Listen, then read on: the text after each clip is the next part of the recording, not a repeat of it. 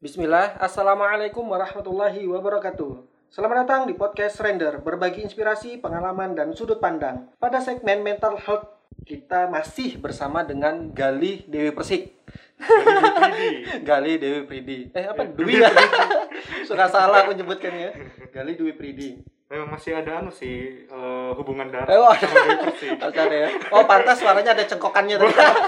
Bagi teman-teman yang belum mendengarkan di sesi yang satu, silakan dengarkan dulu. Di sesi yang satu itu kita udah bahas tentang apa itu kesehatan mental, apa manfaat mempelajari kesehatan mental, apa aja gejala-gejala kesehatan mental yang bisa kita alami, dan bagaimana cara menanganinya. Kali ini, Gali akan menjelaskan salah satu dari kesehatan mental. Apa itu, Lik? Sekarang kita akan membahas tentang gangguan kecemasan. Gangguan kecemasan? Jadi kayak punya rasa cemas gitu ya? Iya, cemas, khawatir. Tapi kan wajar ya, orang punya rasa cemas dan khawatir tuh wajar nggak sih? Ya wajar. Jadi seperti saya bilang sebelumnya, ketika kita memiliki perilaku yang tidak berlebihan dan juga tidak terlalu kurang, itu masih disebut dengan mental kita sehat. Oh, sehat gitu. Iya, tapi kalau sudah berlebih dan perilaku kita kurang, itu sudah ada gangguan. Belum masuk ke penyakitnya. Dan teman-teman di sini perlu digarisbawahi ya. Kesehatan mental mungkin di masyarakat sekarang itu kan masih awam ya. Jadi ketika kita membahas tentang kesehatan mental,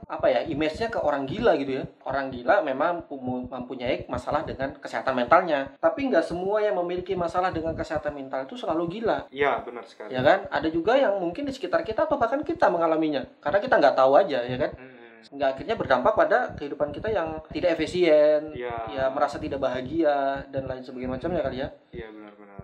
Nah, kalau kecemasan gini, jadi kalau misalnya kita cemas ya seperti tadi disebutkan ya, sebenarnya rasa cemas ini wajar.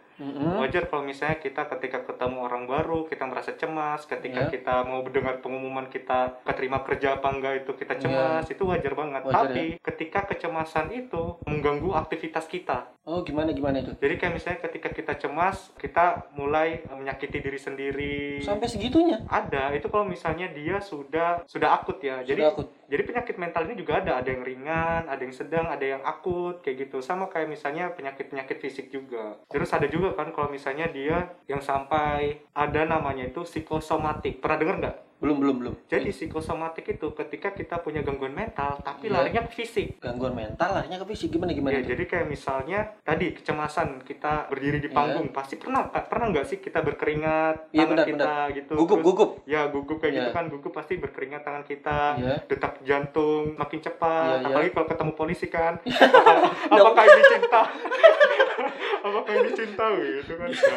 Nah, seperti itu. Terus ada juga yang sampai mual, nggak nafsu makan dan sebagainya. Oh, hilangnya nafsu makan gitu ya kecemasan. Iya, itu sudah termasuk bagian dari gangguan-gangguan yang sebenarnya mengganggu aktivitas kita kan. Iya, mengganggu banget lah. Kalau tiba-tiba kita mual kan di tempat yang tidak seharusnya, dikasih kesempatan presentasi sama bos misalkan atau sama klien, toto kita mual gitu kan ganggu banget ya kan. Nah, tapi untuk sampai ke situ kondisi ini parah, berarti kan ada pembiaran dari gejala-gejala kecil, ya nggak sih? Ya, benar banget. Jadi kayak misalnya, ya aku grogi banget nih, tanganku sampai basah kayak gini, ada apa-apa mungkin ngomong aja gitu kan. Tapi ternyata pas sudah di depan nih ngomong, tetap terbata-bata. Lalu pas dia terbata-bata itu tadi, mungkin rekan-rekannya atau teman-teman yang ngetawain, terus dia down. Nah itu, jadi dari hal-hal semacam itu. Trauma gitu? Iya, bisa disebut juga trauma. Jadi pembiaran dan juga pasti ada pemicunya kan. Nah itu, jadi kadang kita menghina atau nggak sengaja sih kita mengolok padahal niatnya kan bercanda, tapi mana tahu dia sampai memasukkan ke hati kan. Langsung down banget ya, bisa seperti itu sih. Karena umum ya pertemanan di kalangan kita ini, mungkin khususnya di Indonesia, di Balikpapan, umum kalau kita sudah akrab tuh olok-olokan kali ya. Iya, umum. Benar, olokan. Ternyata hal itu bisa menyebabkan orang yang tidak siap menerima olokan itu memiliki gangguan kesehatan mental gitu ya. Iya, khususnya kecemasan tadi. Misalnya dia diolok, misalnya waktu di depan itu ngomongnya sembarangan atau gagap ngomongnya. Nah, itu habis itu kan dia kayaknya aku nggak bisa nih ngomong di depan umum, seperti kayak gitu kan. Terus dia semakin down, semakin cemas ketika dia dihadapi oleh situasi yang sama. Kayak gitu. Jadi makin bertingkat gitu nanti. Tentang kecemasannya itu ya. Iya. Nah, kecemasan yang paling ringan yang menjadi gejala yang sering orang rasakan tapi orang tuh nggak sadar apa ya? Ya seperti tadi tuh yang saya bilang. Jadi kayak misalnya rasa deg-degan sudah termasuk cemas ketika dia deg-degan dalam menghadapi sesuatu.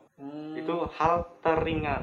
Hal teringannya ya? Iya. Kadang-kadang kan memang kalau kita ngomong di depan umum itu ya, walaupun kita sudah sering ngomong depan umum, ada rasa deg-degan itu tetap ada.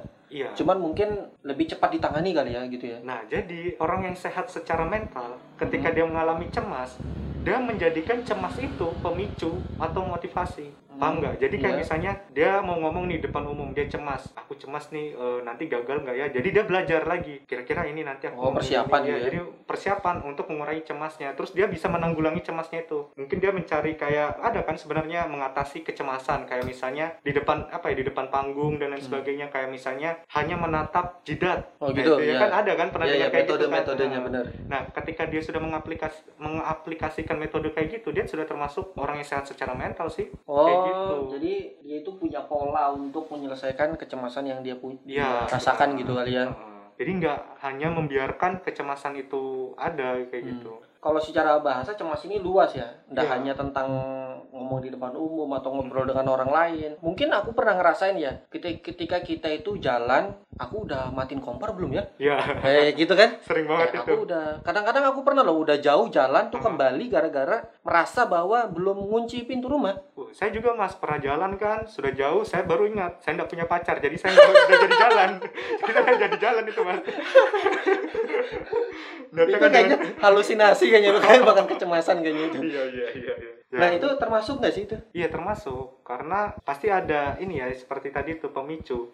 Jadi kayak misalnya, kira-kira kalau misalnya kompor nggak dimatiin nih, apa yang akan terjadi itu kan yang buat kita cemas kan? Iya benar. Konsekuensinya itu yang bikin kita cemas, nah seperti itu. Jadi kayak gitu termasuk ringan sih mas. Jadi bisa aja kita kayak membuat kebiasaan. Jadi kayak misalnya sebelum keluar rumah kita harus matiin ini lampu dan lain sebagainya. Terus ketika kita sudah keluar rumah belum pergi nih, kita harus mengingat lagi kita sudah matiin ini, habis itu kita pergi. Agar menghilangkan rasa cemas tadi ya. Karena nggak nyaman banget ya ketika kita jalan dan ternyata kita mengingat sesuatu. Karena pernah pengalaman pribadi ya, dulu waktu itu aku tuh ke Beras Basah. Jadi pernah ke Beras Basah nggak sih? Saya belum. Oh belum ya? Jadi aku jelaskan sedikit tentang ke Beras Basah ya. Jadi Beras Basah itu kan satu pulau yang di sana itu nggak ada akses kecuali naik kapal. Nah dari kota kita tuh naik mobil. Nah kebetulan saya pada saat itu yang bawa mobil sampai ke parkiran untuk naik kapal. Akhirnya kita nego tentang harga kapal gitu ya. Akhirnya kita berangkat lah. Di tengah perjalanan saya tuh merasa cemas, mobil belum dikunci. Jadi rasa cemas ini mengganggu yang, tapi saya nggak ngomong ke teman-teman ya. Jadi supaya liburannya tetap asik. Jadi akhirnya saya mengorbankan diri dengan liburan saya yang tidak asik pada saat itu. Dan jadi ternyata setelah saya kembali, yang pertama kali saya cek adalah apakah pintu terkunci atau tidak. Ternyata terkunci. Nah itu mas bisa ngerasa kalau misalnya pintu itu nggak terkunci itu kenapa sebelumnya? Atau terburu-buru kah untuk pergi atau gimana? Rasa itu timbul begitu saja. Kayak di tengah jalan tuh, itu sudah dikunci belum ya? Gitu sih. Aku nggak bisa jelaskan itu datang dari mana.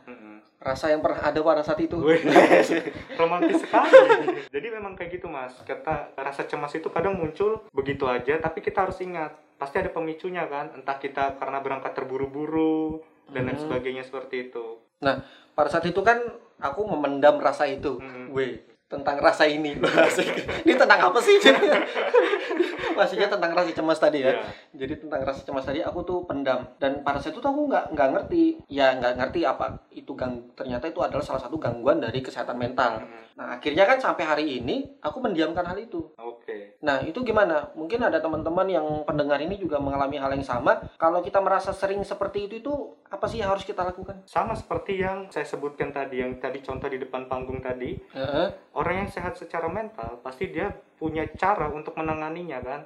Entah metode dan lain sebagainya. Jadi kecemasan itu gak dibiarkan aja. Kalau tadi contohnya mas biarkan aja kan. Menikmati rasa cemas. Rasanya deg-degannya itu loh ya kan. Yang dinikmati itu deg-degan itu kan. Sebenarnya kita harus punya metode kalau misalnya hal itu terjadi lagi. Jadi kayak misalnya contoh mas tadi, bisa aja kan kalau misalnya di selama perjalanan mas ngomong sama teman-temannya. Oh gitu. Jadi untuk mengurangi rasa kecemasan. Oh jadi akhirnya waktu kemudian atau nextnya kita bisa saling mengingatkan kali gitu ya. Iya benar seperti itu. Jadi solusinya itu tadi ya. Sebenarnya banyak sih, kalau misalnya masih gejala-gejala yang ringan untuk kecemasan ini, kita masih bisa, pertama kita harus punya rekan yang bisa kita percaya sih. Jadi kita rasa cemas ini sebenarnya bisa terhalangi atau kita kurangi dengan adanya support dari teman. Oh, support dari teman gitu ya? Kayak misalnya kita tadi kalau cemas, mas kunci tadi kan, kita tanya ke teman, ternyata teman mensupport, mas sudah kok, sudah, kayak gitu pasti lebih tenang. Iya, benar-benar. Ya, jadi support ada dari dukungan teman, lah ya. Iya. Ada gitu. Benar-benar. Itu sudah kok, sudah dikunci, ya pulang-pulang mobil hilang. Ya, tapi kan setidaknya tadi gak cemas kan? Setidaknya rasa cemasnya hilang lah ya. Habis itu hilang benar. Worth it.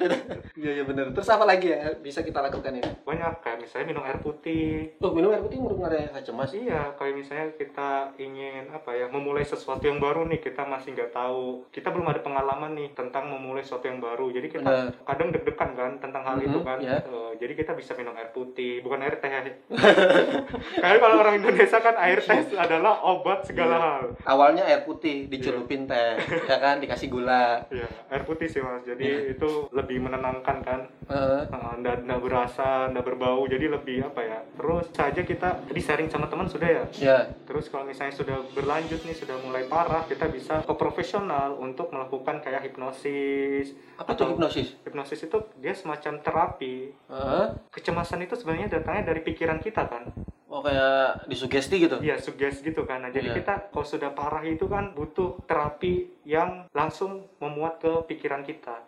Jadi hipnosis itu salah satunya. Jadi penting banget ya buat kita mengetahui tentang kesehatan mental. Kenapa? Karena mumpung dia masih kecil, mumpung dia masih gejala, jangan sampai dibiarkan hingga akhirnya melebar, membesar. Akhirnya kita harus konsultasi ke psikiater. Makanya teman-teman harus menjaga kesehatan mentalnya. Ada juga loh, kalau misalnya orang-orang yang sudah parah juga itu kecemasannya dikasih obat penenang. Oh gitu? Iya. Kayak misalkan aku pernah dengar orang yang kalau tidur tuh minum obat tidur gitu. Itu cemas. Itu termasuk ya? Kalau itu bisa termasuk kecemasan, bisa juga disebut insomnia sih. Tapi tergantung lagi dengan dalam konteks hal apa dulu. Oh. Kan, bisa aja kan orang nggak bisa tidur tuh karena banyak pikiran. Oh iya benar-benar. Iya, bisa juga karena memang salah satunya cemas gitu ya. Bisa juga karena jam biologis.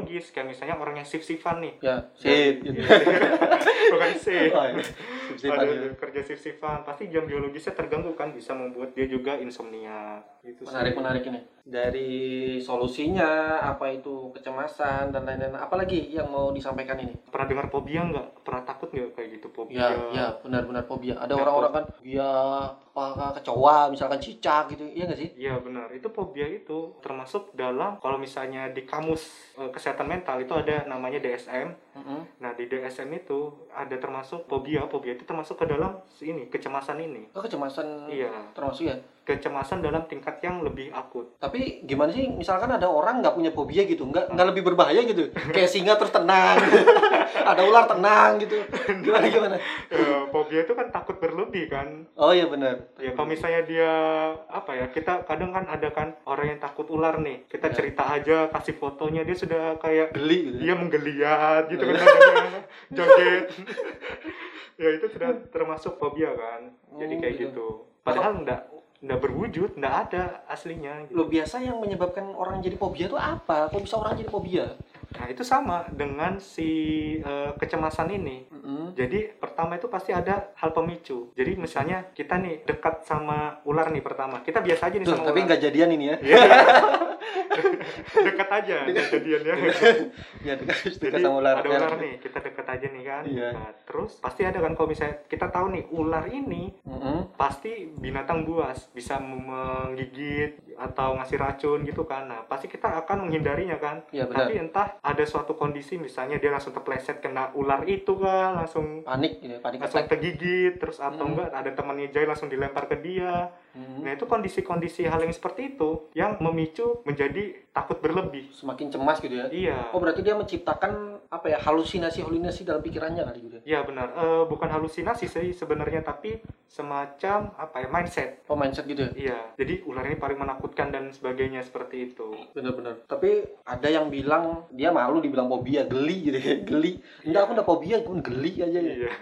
Termasuk kali itu ya. Iya, bisa jadi. Nah, terus kalau kita sudah kita merasa kita punya fobia, apa sih yang harus kita lakukan? Selama saya kuliah, ilmu yang saya tahu, kalau misalnya fobia itu ilmu hitam, ini ilmu masih benar nih, di jalan yang benar ini. Benar ya, alhamdulillah.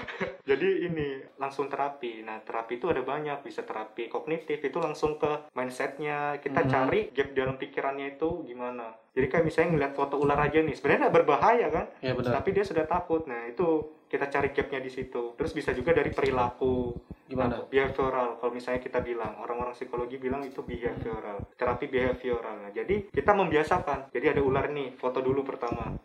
Dia misalnya geli, terus kita taruh lagi di dekat dia dalam jangka atau jarak tertentu.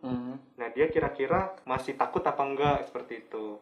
Terus makin lama semakin dekat sampai dia benar-benar nggak takut. Nah itu pembiasaan atau behavioral. Pembiasaan tadi itu ya? Iya, banyak sih terapinya kalau misalnya fobia dan kecemasan ini. Tapi sebenarnya fobia itu ganggu nggak sih? Tapi kan banyak orang yang fobia terus dia nggak merasa itu ganggu hidupnya. Iya, sebenarnya ya itu kadang sama kayak tadi tuh awal kita pertama kali kita bicara ini. Jadi kesehatan ya? Mental ini kadang diabaikan. Oh, pengabaian gitu ya? Iya, tapi kalau misalnya kita biarkan aja, terus misalnya ada suatu kondisi nih, benar-benar ada muncul ular. Iya. Terus sudah ada orang digigit, dia nggak bisa nolong, dia pasti lari. Iya benar. Iya, ataupun dirinya sendiri, dia nggak bakal bisa menyelamatkan dirinya sendiri kan, karena sudah takut duluan. Oh iya benar. Jadi berbahaya di jangka panjang kali ya. Iya benar. Kan? Jangka panjang. Dan bisa loh, fobia itu berkelanjutan. Misalnya dia pertama takut ular nih, terus karena sering digodain kan sama teman-temannya atau rasa takutnya nggak disembuhin, dia bisa aja ganggu. Menambah gitu ya? Iya menambah fobianya kayak misalnya ular itu biasa ada di mana? Tempat rawa-rawa atau gimana? Dia bisa ke situ. Menjalar ke situ, di tempat rawa-rawa nanti ada ular atau dan lain sebagainya. Oh gitu ya? Iya. Jangan ke situ, nanti situ ada ular. Pertama dari kayak gitu kan, tahu-tahu lama-lama dia takut sama rawa. Nanti takut legging motif ular. Udah kayak gitu. Jadi kan, itu leggingnya motif ular, takut dia akhirnya. Legging ya. Ya kayak gitu. Pernah lihat nggak sih? Atau aku aja yang pernah lihat ini? Apa lagi nih?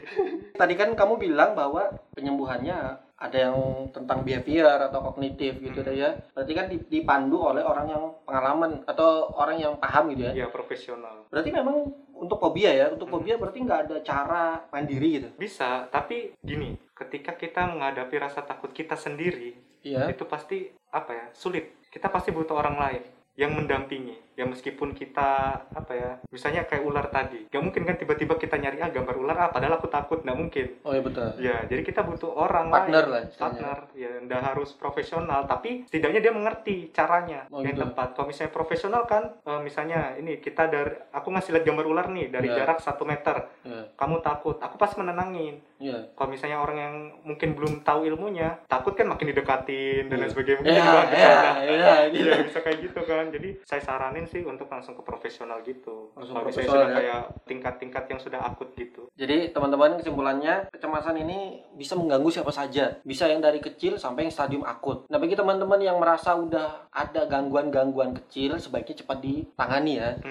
Jangan dibiarkan. Takutnya kalau sudah semakin parah, maka teman-teman perlu datang ke psikiater. Dan biayanya nggak murah, biayanya mahal ya, dan tidak ditanggung BPJS juga. Sekali lagi, tidak ditanggung BPJS. Ya, masih banyak tema-tema tentang kesehatan mental yang mungkin nanti kita akan bahas. Bagi teman-teman yang punya pertanyaan, silakan dimasukkan ke kolom komentar di Instagram saya. Nanti saya terapkan di bio. Mungkin untuk sekarang, sekian dulu podcast tentang kesehatan mental dengan tema kecemasan. Sampai berjumpa di podcast selanjutnya. Wassalam.